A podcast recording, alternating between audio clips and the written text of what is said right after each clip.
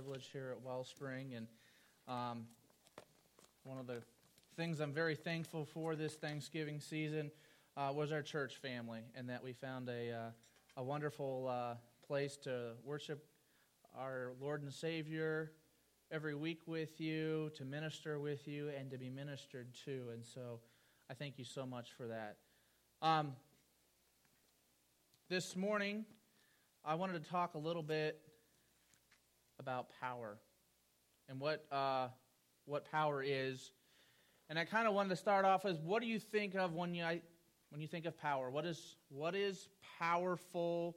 What is amazing to you? It's something, something is, power is something we all want and we all have on some level. We have some type of power over our car, we have some type of power over our finances, we have some type of power over something. And I hope today, through this message, to prove to you what ultimate power is, because you don't have that. Um, power is huge, it's awesome, and it's amazing, and it fascinates us. Um, we travel to see powerful things. I was just thinking this morning. Um, we went on a vacation this year and we went to Niagara Falls and we spent the whole week there looking at the amazing, powerful things that the river does, that the falls do. And millions of people go there to see this powerful waterfall. Um, why are we so fascinated by this? Because it's something that we, we try to control, that we, we've actually been able to harness the power of the Niagara Falls and the rivers so we can have our own power plants there and we can actually um, literally stop the most powerful falls in the world. Um, we strive to operate powerful machines. I can't tell you how often I talk with people and they're amazed by this machine, this excavator, whatever it may be. Um, we all strive to have some type of control over this power, some way to harness it. We all hope to have some type of power in some way. So, what would you say is the most powerful thing you can think of? And I picked out a few this morning. Maybe it's a, a big excavator. This is the, uh, the largest excavator in the world. It's called the Bagger 293. I didn't really look up why they call it that. Um, Curtis could probably tell me um, why they call it that. Um, this is the highest terrestrial vehicle in the world. It, the size is shared with its uh, predecessor. It is uh, 225 meters, or that's 738 feet long.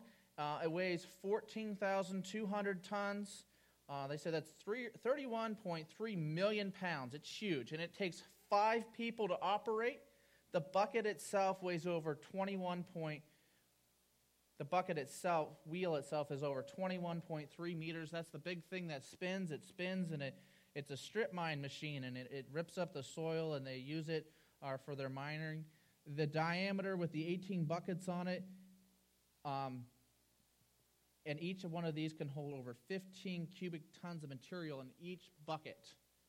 That's a pretty powerful machine. It can move 240,000 cubic meters of earth per day. That's a couple of wheelbarrow loads for me. Another thing is a rocket. A rocket's pretty powerful. This is NASA's new SLS rocket. It stands at 403 feet tall and is considered the largest and most powerful rocket ever designed. It's still being built right now. Their plan is it it's going to go further and carry more than it ever has before. They're planning on taking this to Mars or to an asteroid. Um, it can carry up to 130 cubic tons, which is a lot of weight to carry into deep space. When we think of things, maybe there's something even more powerful than that you know, um, history.com, I looked up, talks about a great catastrophe that happened on August 6, 1945. History buffs would probably say, oh, I know what that was. Uh, it says an American B 29 bomber dropped the world's first deployed atomic bomb over the Japanese city of Hiroshima. The explosion wiped out 90% of the city and immediately killed 80,000 people. Tens of thousands more would die later of radiation exposure. Three days later, a second B 29 dropped another A bomb on Nagasaki, killing an estimated 40,000 people. Japanese Emperor um, Hirohito, I think, if I'm pronouncing that wrong, I'm sorry, uh, announced his country's unconditional surrender in World War II in a radio address, stating that the most devastating power of a new and most cruel bomb. This is a bomb that not only destroys so much when it drops, but continues to destroy to this day. There's still problems because of this powerful bomb today. That's very, very powerful. We think last year there was a powerful virus that we were all afraid of. Um, it's called the Ebola virus. And the CDC tells us it has a chance, if, we, if you got the Ebola virus, you'd have a 50% chance of death. The CDC website reports that the Ebola virus scare of 2014 was the largest outbreak of its kind ever. Just to consider the facts of Ebola virus scares many people. And I didn't want to really get into the Ebola virus because it's a pretty scary, scary, terrifying virus. But to think about it, why are all these things scary and powerful for us? A machine that can move tons of earth at once, or a rocket that can fly fast, a blast that kills thousands of people and continues to kill over time, or a small, tiny little virus that we can't even see that'll pretty much kill you faster without some type of state of the art treatment that we really still don't understand and we're still so fearful of. What is more powerful than any one of these? It's death. Death will kill us all.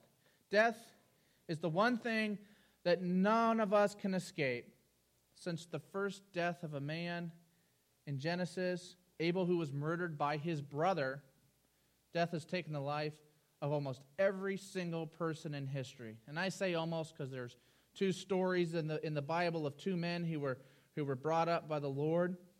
But death itself is a killer. We can't escape it. It's something we have to deal with. And we can't run fast enough. You can't hide from it.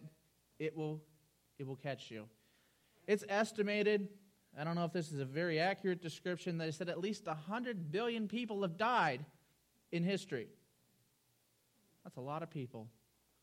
153,000 people will die just today on average. You can't beat death, and you have to live with it if it doesn't kill you, that is. Death, by all means, is the most powerful thing a human can possess. And let's consider that. What if we could beat death?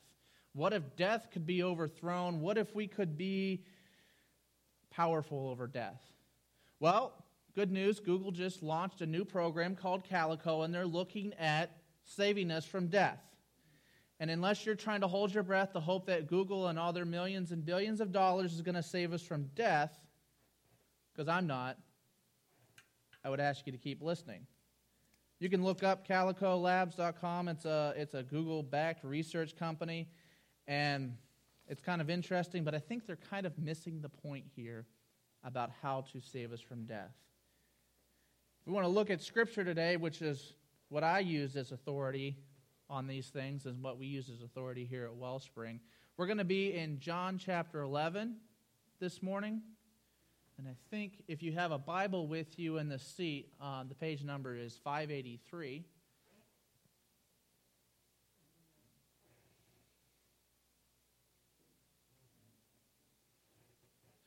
Now there was a certain man was ill, Lazarus of Bethany, the village of Mary and her sister Martha.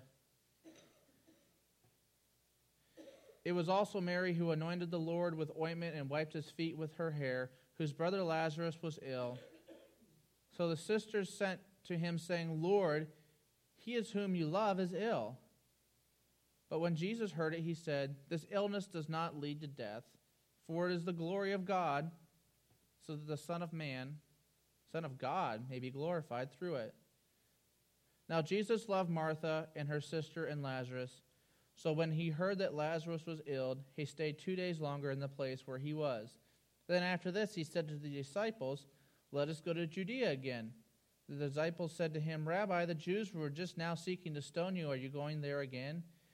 And Jesus answered, Are there not twelve hours in the day? If anyone walks in the day, he does not stumble, because he sees the light of this world. But if anybody walks in the night, he stumbles because the light is not in him. And after these things he said to them, Our friend Lazarus has fallen asleep, but I will go and awaken him. And the disciples said to him, Lord, if he has fallen asleep, he will recover. Now Jesus spoke of his death, but they thought he had meant he was taking rest and sleep. Then Jesus said to them plainly, Lazarus has died, and for your sake I am glad that I was not there, so that you may believe. But let us go to him.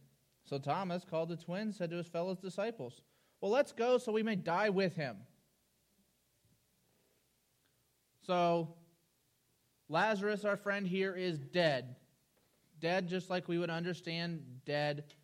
And Jesus said, Well, he's, he's fallen asleep. And Jesus knew before he died that he was sick and they wanted him to come to him. And I don't I don't want us to think that Jesus was lazy or just didn't want to go or he feared for his life because when he decided to go, the disciples were kind of freaked out like they tried to stone us last time we were there. But Jesus says, I want I wanted him to die so that I could show you how powerful I am. Death in this context I should be understood to be no other way than the final goodbye that we all face, um, that many of us have seen our loved ones go through, um, and they, we pass into the, the, the mystery that we as Christians call eternity. But I don't think the disciples here really get what's going on. You know, Thomas goes, well, let's go so we can die too. Well, any normal person wouldn't say that, and I don't think that he thought that Lazarus was actually dead. I thought he was going to go take a nap, maybe.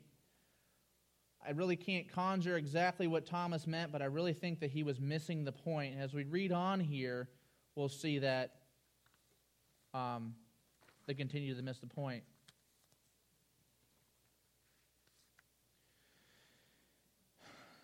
So, verse 17, it says, When Jesus came, he found that Lazarus had already been in the tomb for four days. And Bethany was near Jerusalem, about two miles off, and many of the Jews had come to Martha and Mary to console them concerning their brother. So when Martha heard that Jesus was coming, she went and met him. But Mary remained seated in the house.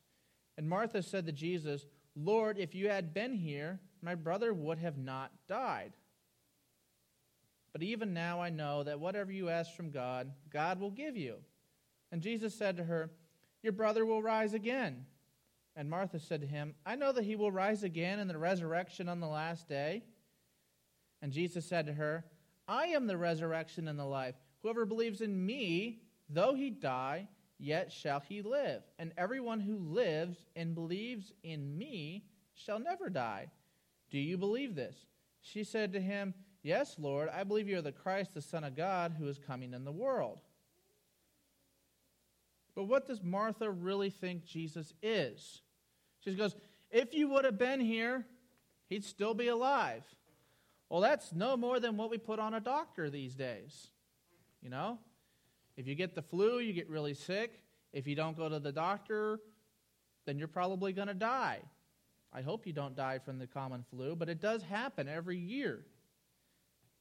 So if we were to put that on Jesus, say, if you would have come, given the medicine that you have or this power you have to save him from this sickness, he wouldn't have died. But now he's dead, it's over. There's nothing more you can do. It's, it's too late. You're just not powerful enough to bring him back. And that's no more power than the rest of us have she's saying here, her understanding is, is that Jesus is not God. He's pretty powerful, but he's not all there yet. But Jesus says in verse Well, Martha says, I'm sorry. But even now, in verse 22, she says, Even now I know whatever you ask from God, God will give you. And this is a lot of times what we'll say to pastors or religious leaders if you pray, you're really spiritual, maybe God will let it happen. If you pray, Jesus, I know God really listens to you. She's still saying, well, you're just a man, but you're really close to God. Maybe, maybe if you do something, you know, he'll come back. Maybe something miraculous will happen. But she's not really investing the power that Jesus has. She's not really treating him as God in this. She speaks to Jesus as if he's just a common man because she speaks of God in the third person here. And Jesus stops her and says, I'm the resurrection. I'm the one who I bring the life. I am the one that does the work. I am God. And nobody's giving him credit for that in this. So let's read on. She said, When she had said this in verse 28, she went and called her sister Mary, saying in private, The teacher is here and is calling for you. And when she heard it, she rose quickly and went to him. Now Jesus had not come into the village, but was still in the place where Martha had met him. When the Jews who were with her in the house consoling her saw Mary quickly rise quickly and go out, they followed her, supposing she was going to the tomb to weep there. Now when Mary came to where Jesus was and saw him, she fell at his feet, saying to him, Lord, if you had been here, my brother would have not died. When Jesus saw her weeping, and the Jews who had come with her also weeping, he was deeply moved in the spirit and greatly troubled. And he said, Where have you laid him? And they said to him, Lord, come and see. And Jesus wept. So the Jews said, See how he loved him. But some of them said, Could he who opened the eyes of the blind could have also kept this man from dying? Now, Jesus was troubled. He was upset at this moment. But I don't think he was really upset that Lazarus has died. If he is who he claims he is, it doesn't really make that much difference to him. If he died, he can bring him back. He's troubled because nobody gets it. They say, well, if he would have if he could make the blind man see, he can't he can't heal this guy from this sickness. How great is he? I mean, we're just we're just going backwards here. It's it's getting worse and worse as they go. You know? He wept because of the unbelief of the people around him. He wept because they don't believe in his ultimate power that we have here, the case that we're trying to prove of his power over death. What a great shame. What a great shame. I think we can be sure at this moment, though, the Lazarus was just fine. I don't think that he had any problem with Lazarus. I don't think Jesus was crying for Lazarus, except for the fact that maybe he would have been the only guy that would have gotten it there. I don't know. Then Jesus, deeply moved again, came to the tomb. It was a cave, and a stone lay. I'm reading in verse 38 here. And Jesus said, Take away the stone. And Martha, the sister of the dead man, said to him, Lord, by this time there will be an odor, for he has been dead for four days. And Jesus said to her, Did I not tell you that if you believed, you would see the glory of God? So they took away the stone, and Jesus lifted up his eyes and said, Father, I thank you that you have heard me, and I knew that you always hear me. But I said on this account of the people standing around me, that they may believe that you sent me. And when he had said these things, he cried out with a loud voice, Lazarus, come out. And the man who had died came out, his hands and feet bound with linen strips, his face wrapped with a cloth. And Jesus said to him, Unbind him and let him go. So was Lazarus okay? He was just fine. He was hanging out in there. He was in eternity. We would, uh, we would assume by the belief that Lazarus had that he got up and he went to meet Jesus. And he was fine. But the people around him said, You know, Jesus, you're, you're pretty cool, you're pretty powerful, but you can't bring this guy back from the dead. Only God can do that. Thus proving that Jesus was God by this. And I began this with a question of what is power? And I'll say ultimate power is power over death, which is what Jesus has. We run around, we do so many things. Why do we do what we do sometimes? Is to protect ourselves from hurting ourselves or from death. We go to the doctor so we can feel better, so that we don't die. We heat our houses so that we stay warm, so we don't freeze to death because we can't beat death. That's the only power we really don't have. In this story, those around Jesus do not believe in his ultimate power.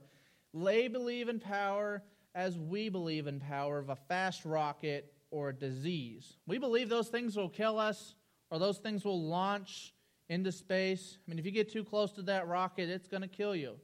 But the power to bring people back from the dead, does anybody else have that power? That's impossible. Jesus has that power. So, what have you put your faith in? You know, there's daily reports of ISIS and other terrorists in the world, and these groups seek to put fear in our lives and change our way of life, and many speculate how we can defeat them and what will make us safer. Should we go to war with them? Should we carry weapons? You know, should we have specially trained police? And, you know, there's all these different things that go on. And often the conversation is we need to get this, this specially designed piece of metal, and then we're going to put this other piece of metal in there, and it's got a little hammer, and we can, we can make it a small explosion, and that'll keep us safe. That's, that's the way to protect us from all this, this craziness. Now, while a gun is powerful, it's no more power than anybody else has. We all have the power of death which sounds scary, but it's true. You can kill that ant, crush it, you have the power to take somebody's life.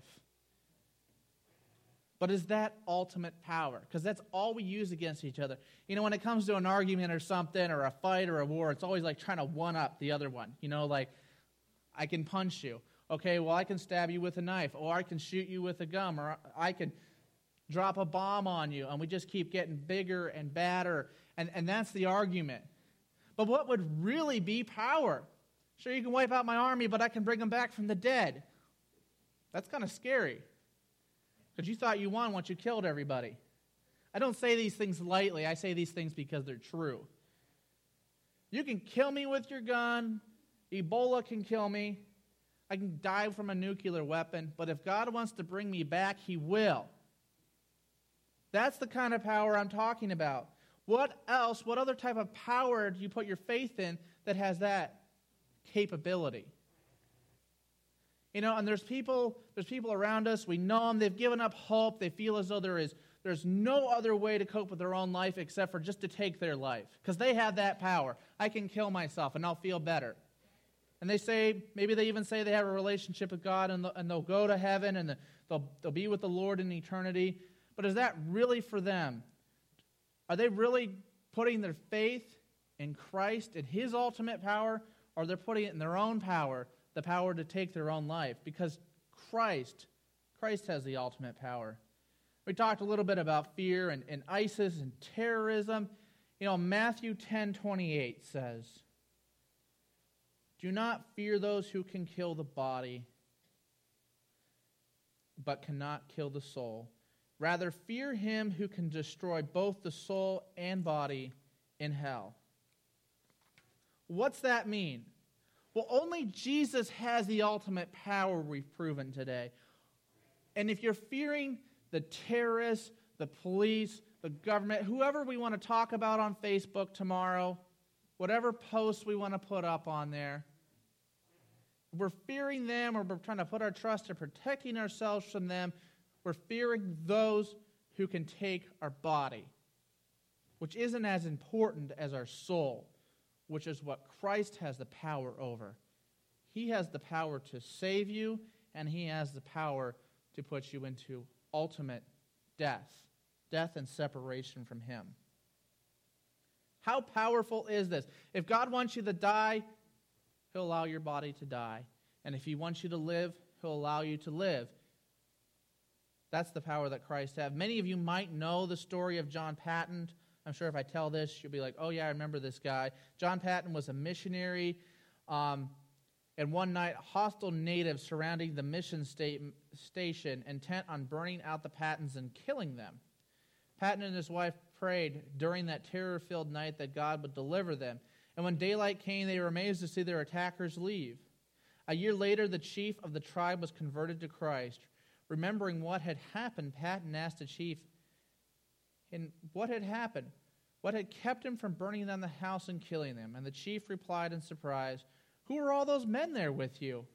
Paton knew there were no men present, but the chief said he was afraid to attack. He had seen hundreds and hundreds of big men in shining garments with drawn swords circling the mission statement station.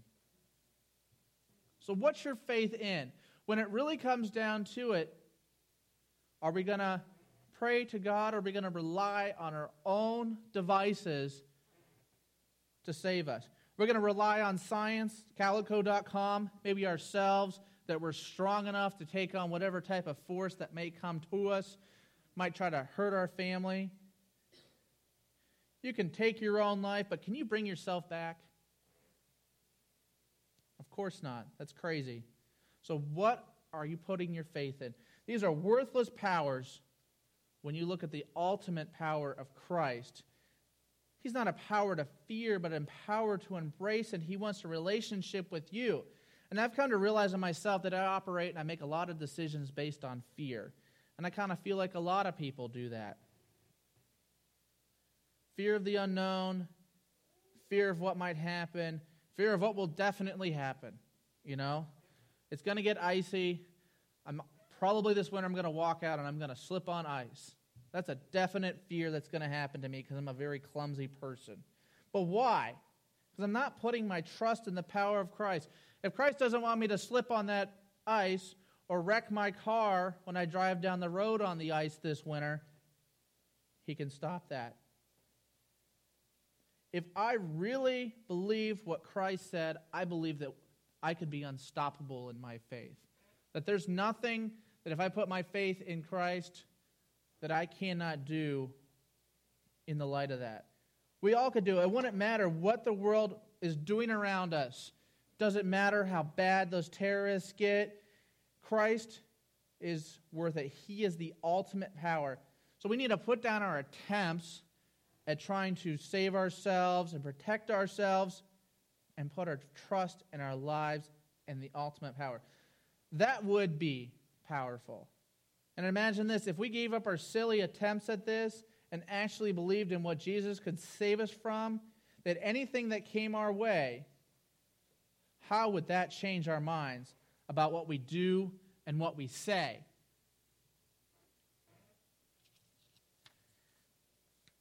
we all probably, if you're a responsible adult like myself, I try to be, have this thing called life insurance. And that's a big can of worms in conversation we can get into. And it's a good thing to have to help your family and lieu of the fact that you die because life insurance doesn't do anything while you're alive. When you're dead, that's, that's when it does your family good. It doesn't do anything the only real life insurance we have is Christ. An insurance policy does nothing to save your life. What would I say if I told you I have a real life plan? If you invest your time, your effort, your resources into this life plan, you will live. And the neat part about this plan is all you have to do is believe in it. And no matter what you do, you will live. You can even die and you live. That's the cool part about this. And it's free. But that's a, that's a, that's a whole nother message today.